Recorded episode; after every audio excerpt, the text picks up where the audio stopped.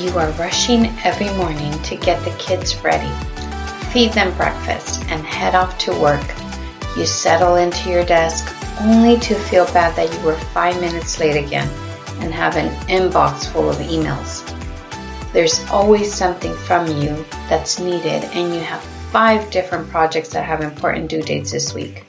And before you know it, you are rushing out to drive your kids to activities, get dinner started, and get their homework started.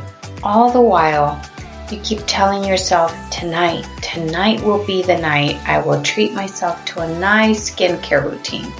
I will finally get back to that nighttime routine that I used to have, only to end up exhausted at 10 p.m. and having to doze off while scrolling through Instagram.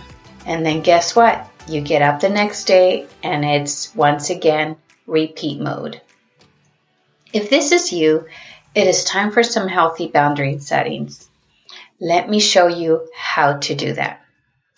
Hello, and thank you for tuning in today to Self Care and Pink Heels, the place for every mom to get helpful self care tips and feel fashionably great on this journey. Let's dive in. First and foremost, you have to learn to understand your own physical, mental, and emotional limits. The best way to do this is to think about what is your point of burnout?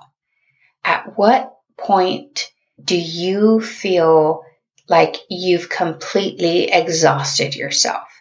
There's nothing left to give. What does it look like when you are completely overwhelmed, feeling stuck, and full of stress. You know that point. Do you start to get sick often? Do you start to scream at your kids?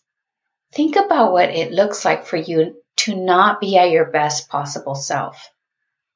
Now take that information and think about what would you need to do before getting to that point? What kind of self-care practices would help you stay away from complete exhaustion.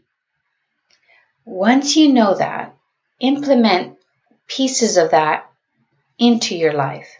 If it means that you need a little bit more sleep, if it means that you need to adjust your kid's bedtime to get that extra 15 minutes of sleep that will make all the difference, that's what I want you to think about think about how to get that additional support that is within your means to create that boundary.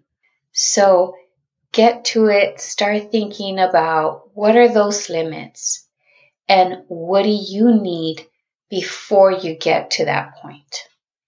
Next, I want you to conduct an inventory of situations or things in your life that you are doing out of obligation and not because you actually enjoy these things?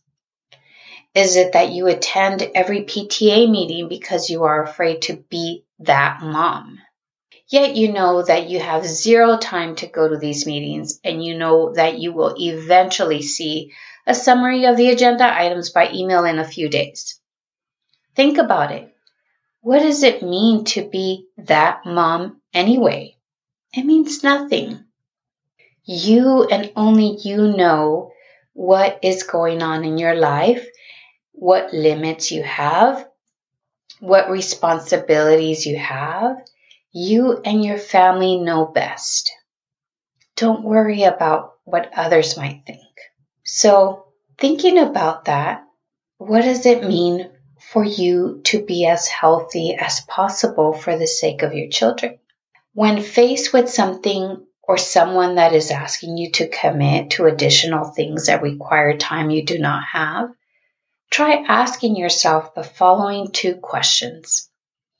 Is this kind and is this something healthy for me to take on? And follow it by the next question. Is it kind or healthy for my child for me to take on this additional obligation? Thinking back to step number one of your limits for burnout, what does it mean to take on this additional obligation? Will it lead you to burnout? Would it lead you to be unhealthy? Will it lead you to be more exhausted and do all those things that you don't want to do? Right? Become all those feelings that are negative in your life and you don't want or need. So remember, my fellow mom, boundaries don't have to be about saying no.